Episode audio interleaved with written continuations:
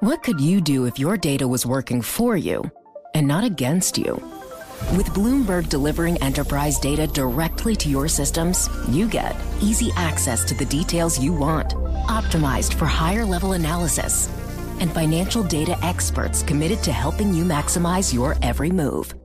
Our data is made for more, so you can show the world what you're made of. Visit Bloomberg.com slash enterprise data to learn more. From Bloomberg News and iHeartRadio, it's the big take. I'm Wes Kosova.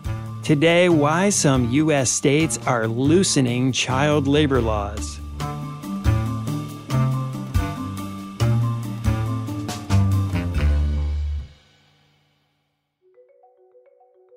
For quite some time now, owners of retail stores, fast food joints, and restaurants and other businesses have complained that the tight labor market means they can't find enough people willing to work for the low pay and often poor benefits these kinds of jobs sometimes offer.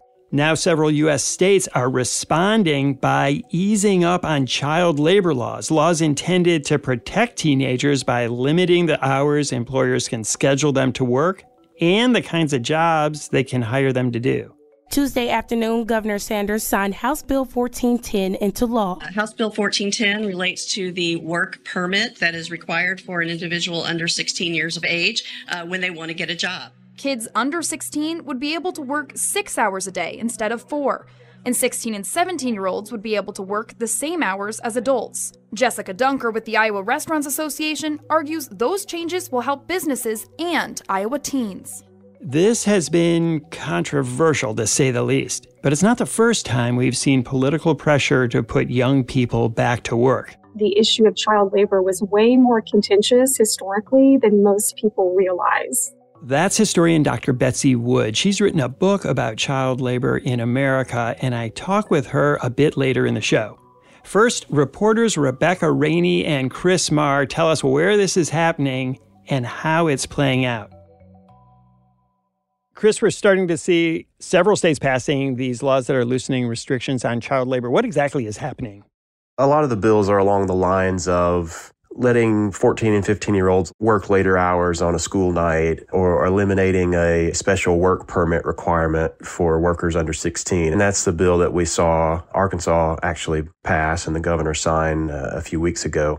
There's at least one bill out there in Iowa that's maybe a, a, little broader and more concerning from the sort of child safety advocates perspective. And that bill would loosen a lot of different kinds of child labor restrictions do things like let teenage apprentices work certain manufacturing and warehouse jobs and lessen the uh, potential liability for businesses if an underage worker is injured and let 16 and 17 year olds serve alcohol, which is normally reserved for workers who are 18 and up. So that's probably the one that has gotten the most attention from folks that are concerned about child safety in the workplace. And some of these bills also allow kids to work late night shifts, is that right? And work in industries that are considered to be more dangerous than kids are usually allowed to work in? The Iowa bill is really the one that changes which industries kids are allowed to work in.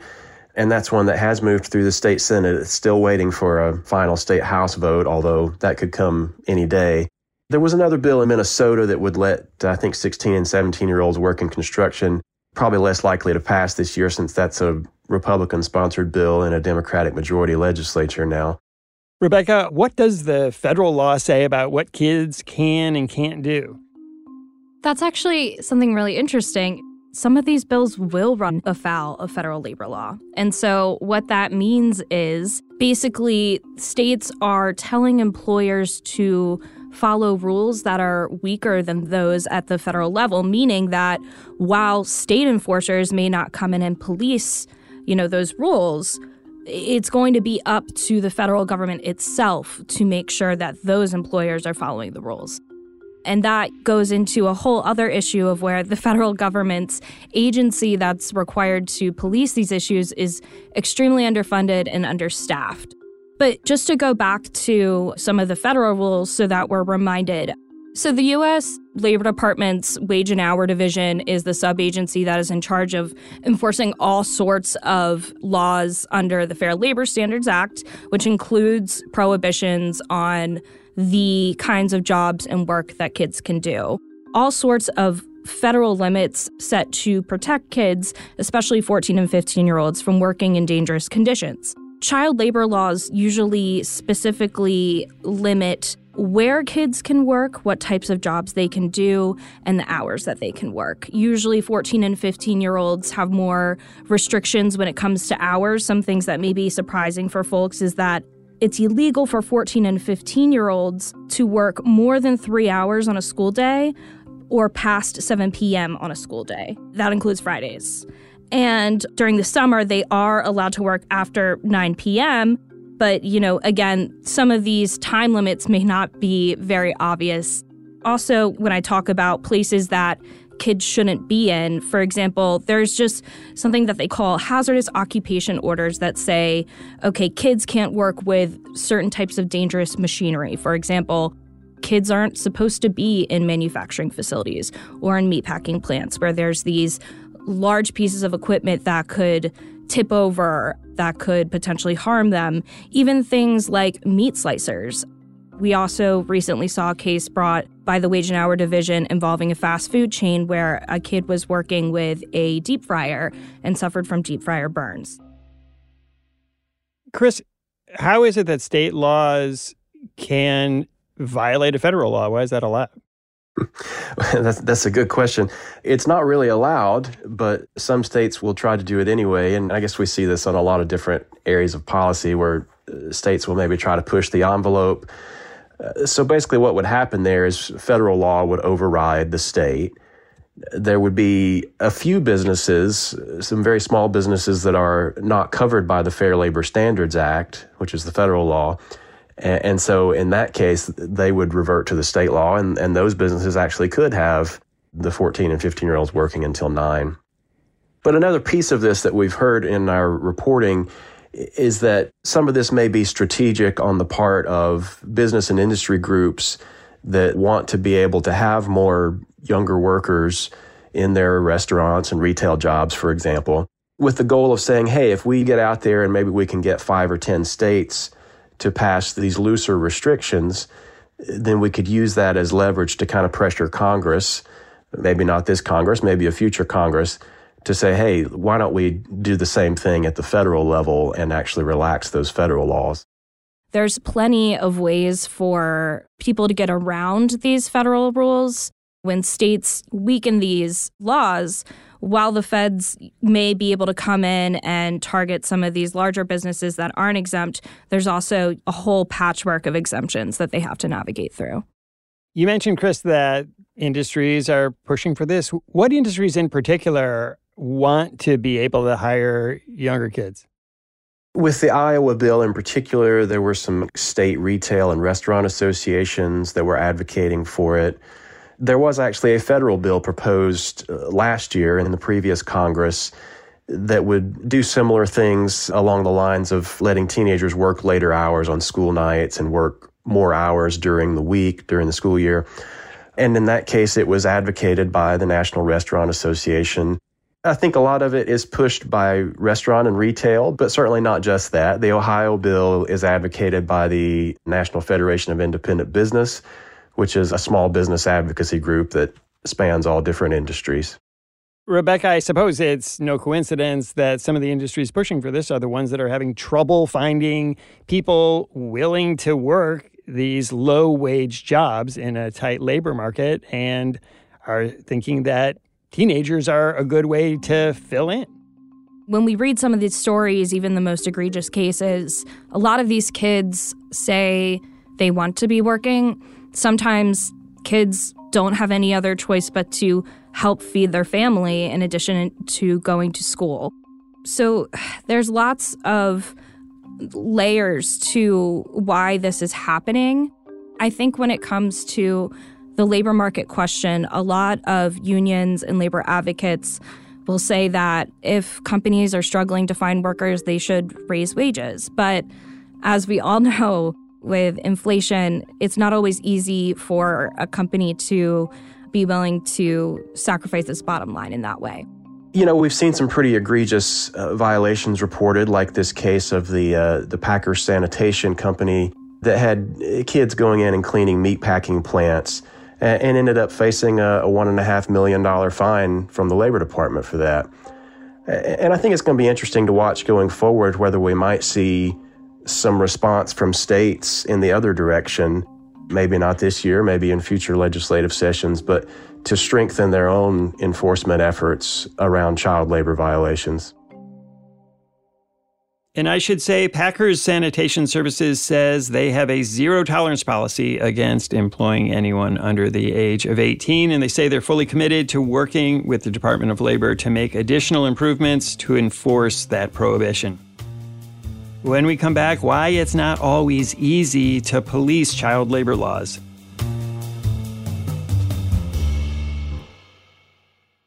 Hi, I'm Ron Kruszewski, Chairman and CEO of Stifel. Financial advisors. If you're not growing your practice, you're losing market share. Stifel is a growing entrepreneurial, advisor centric firm built for successful advisors like you. Imagine having the resources of the largest wirehouses and the support of the boutique shops, but none of the bureaucracy to get in the way of you serving your clients. At Stifel, it's your business, your book, your clients.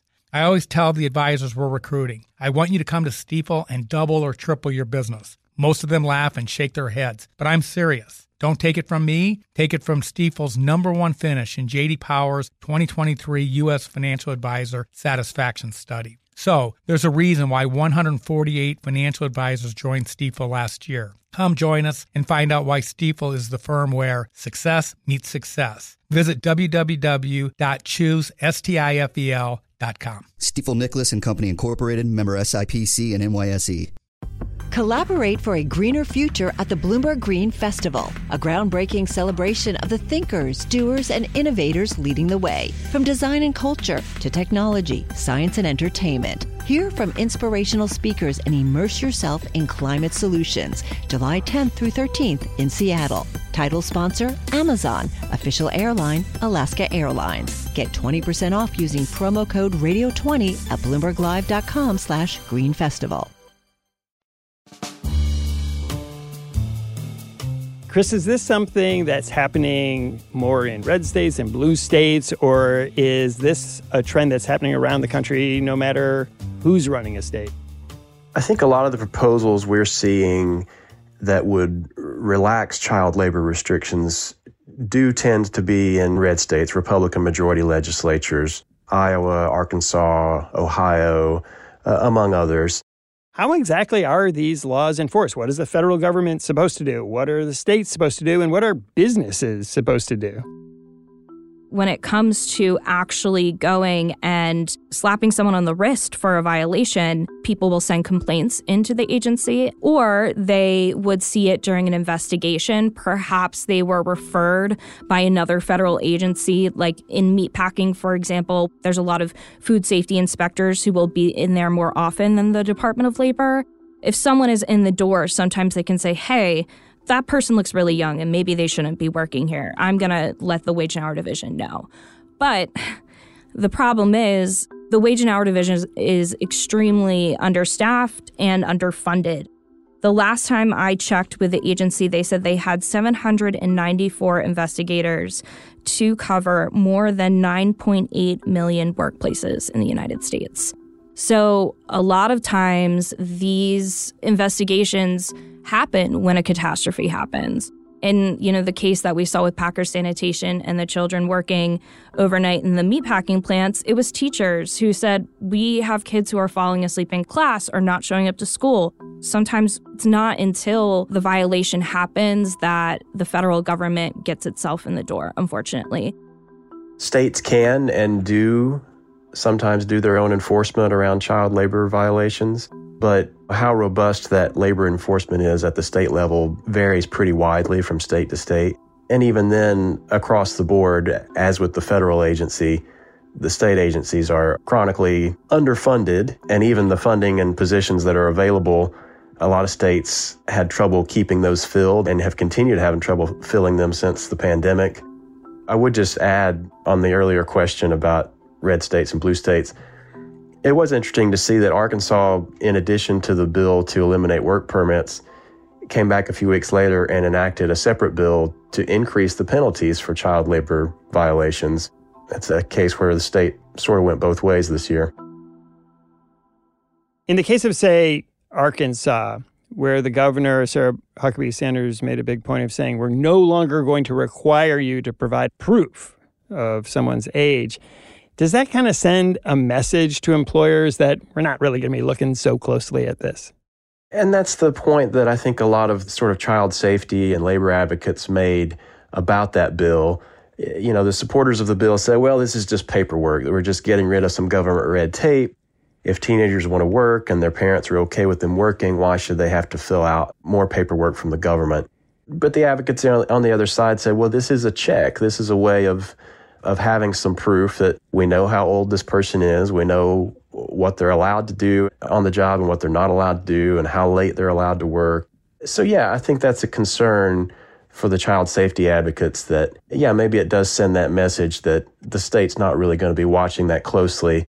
Rebecca, let's say everyone's doing their job the way they're supposed to and federal inspectors with the Wage and Hours Division or a state investigator finds out that there's a child labor violation. What happens from there?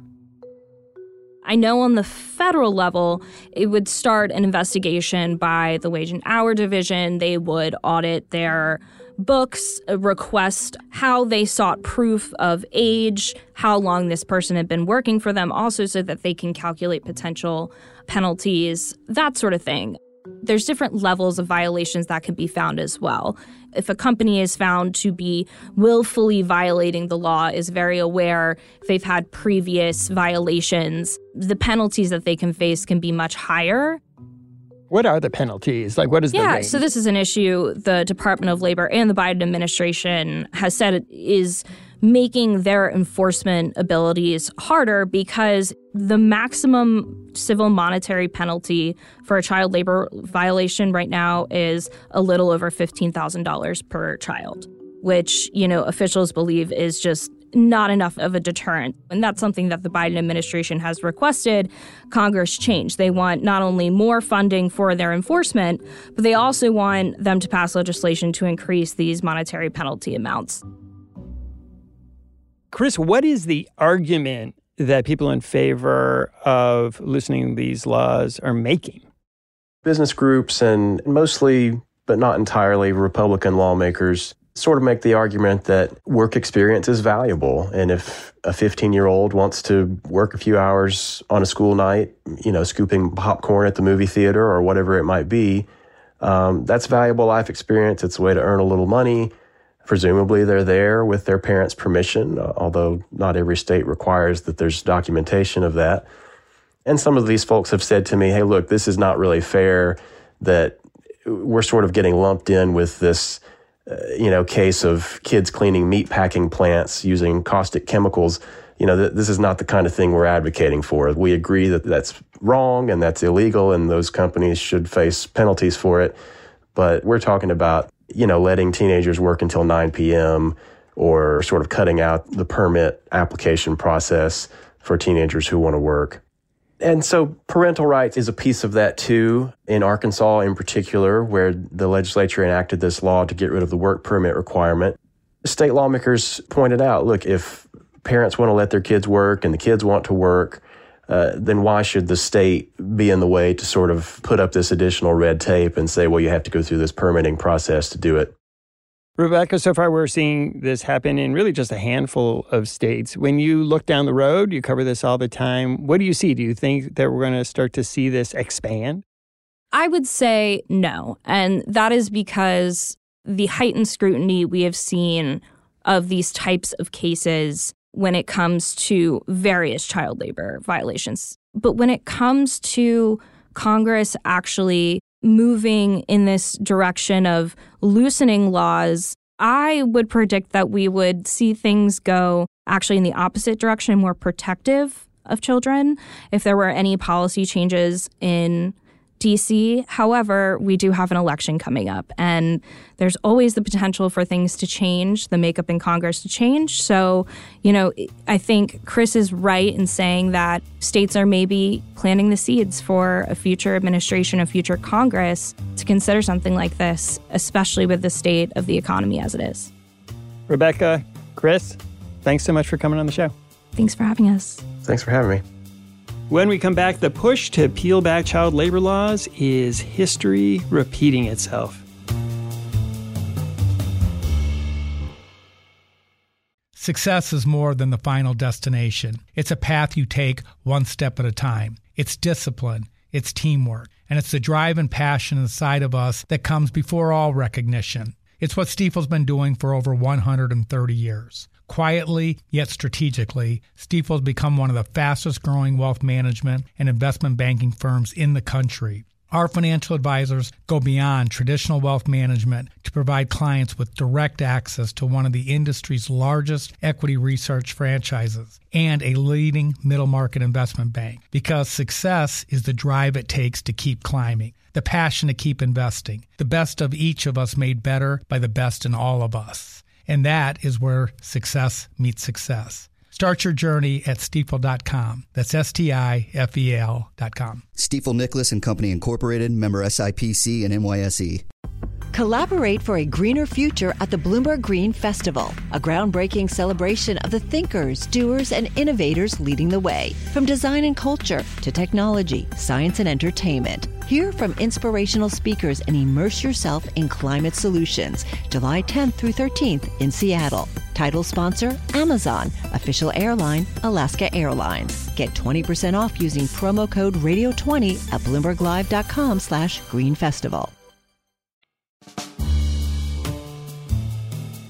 Of course, we have heard this story before, as Dr. Betsy Wood can tell you. In fact, she's going to tell us. She is the author of Upon the Altar of Work Child Labor and the Rise of American Sectionalism. Dr. Wood, I think a lot of people have been surprised by the sudden rise of these child labor laws that are going into effect in different states because for a long time the question about children working had been settled that it was something we didn't want. I know it seems that way, and I empathize with the perspective from an historical standpoint. It isn't as surprising. And that's simply because the issue of child labor was way more contentious historically than most people realize. I think the common assumption might be that child labor existed a long time ago. Everyone knows that it was really awful, especially in dangerous working conditions or in factories and coal mines and, and things like that. And that the country came together and realized that this wasn't okay and abolished it. That's not really true. Um, you know, what really happened is more of a decades long battle that lasted for about 100 years and I think I should say extends into the present day. It wasn't over with the 1938 passage of the Federal Labor Standards Act that did give us our first federal child labor law. The first attempt at a federal child labor law was in back in 1906 and it failed. And then there was another attempt in 1916. That also, I wouldn't say they failed. It's more that the Supreme Court decided they were unconstitutional. And there were just contentious battles where, you know, parents would take these laws to court and say this violated their rights as parents. And the Supreme Court would agree with them. I think the larger point is the issue of child labor has always tapped into bigger debates um, in American society. And I think that we're seeing that being revived again today in a way that I would say is kind of consistent with what has happened in the past. And what is that consistency? What is the argument now? To step back a little bit, business interests have always sort of been at the heart of public debates over child labor. So in the past, you had textile mills in the South, really relying on child labor in large numbers when the South was just starting to be industrialized. And so their arguments were that this was good for the economy, Their arguments were that they were uplifting these children and their families and giving them financial opportunities. There were arguments about the moral value of labor, that it teaches children important moral lessons that will help them in life.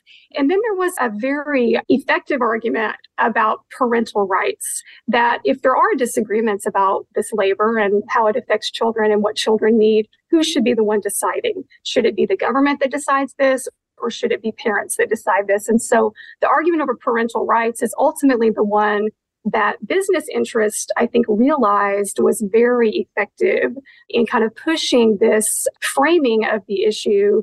That is the argument that was used back then. And very strikingly, I have seen that again today. It's similar in a lot of ways, not exactly, because there's a whole different framework in the 19th century, of course, but I do see some resonances with the past. Well, I think a lot of people listening to this podcast had jobs when they were teenagers. I did. I had my first job at McDonald's when I was 15. And, you know, it was a real character building exercise. I liked earning the extra money. That is kind of what the Fair Labor Standards Act was trying to accomplish in a way was is this labor appropriate. And so, for example, there's an emphasis on dangerous occupations. There's an emphasis on what is the type of labor that children are doing you know, is it something furthering, like when you're, you're talking about your experience in working at McDonald's, you know, this could be something that the number of hours didn't interfere with the other pursuits in your life and, and could have complemented what you were doing. And so, you know, I think there is nuance there. And I think what's happening now is just surprising because it's a kind of aggressive attempt at rolling back protections that haven't been touched in a long time. These laws are coming up at a time when there's a tight labor market. A lot of places are looking for people to work in. There's this big debate about whether there's really a labor shortage or if there's just a shortage of people willing to work those kinds of jobs for low wages anymore when they have other opportunities. And so now there's this idea that teenagers will do those jobs and that you can pay them a lower wage this conversation could just as well have been happening in the 1930s because during the Great Depression, you know, the idea that jobs should be going, any available jobs should be going to children or to youth just started to make no sense. And people were basically more likely to say, well, in this instance, we need to make sure that all available jobs that are full time, full time employment need to be going to adult workers that need these jobs. And so that moment actually really helped the cause a lot um, in getting people to support federal legislation to end child labor and for the Supreme Court to finally go along with the constitutionality of this legislation. As somebody who spends a lot of time looking in the past, I'm going to ask you to look into the future. Do you think that this will gain kind of acceptance and popularity?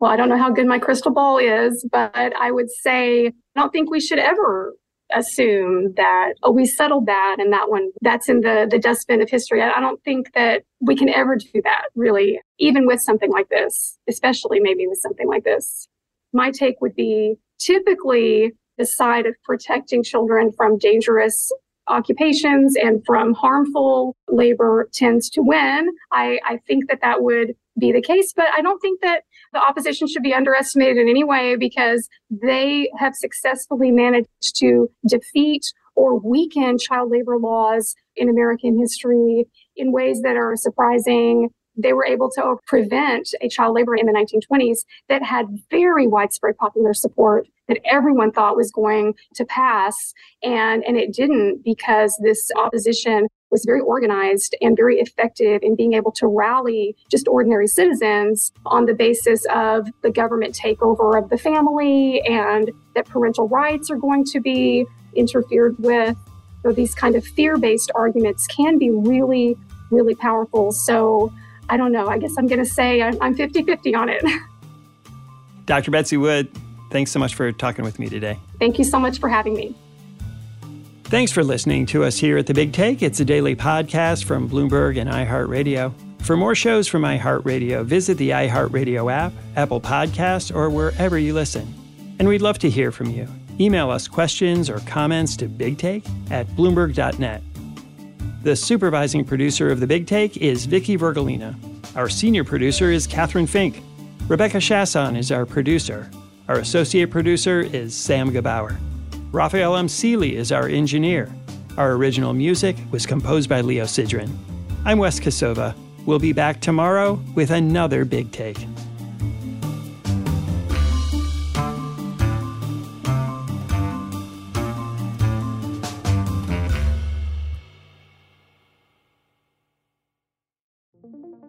What could you do if your data was working for you and not against you? With Bloomberg delivering enterprise data directly to your systems, you get easy access to the details you want, optimized for higher level analysis, and financial data experts committed to helping you maximize your every move. Our data is made for more, so you can show the world what you're made of. Visit Bloomberg.com slash enterprise data to learn more.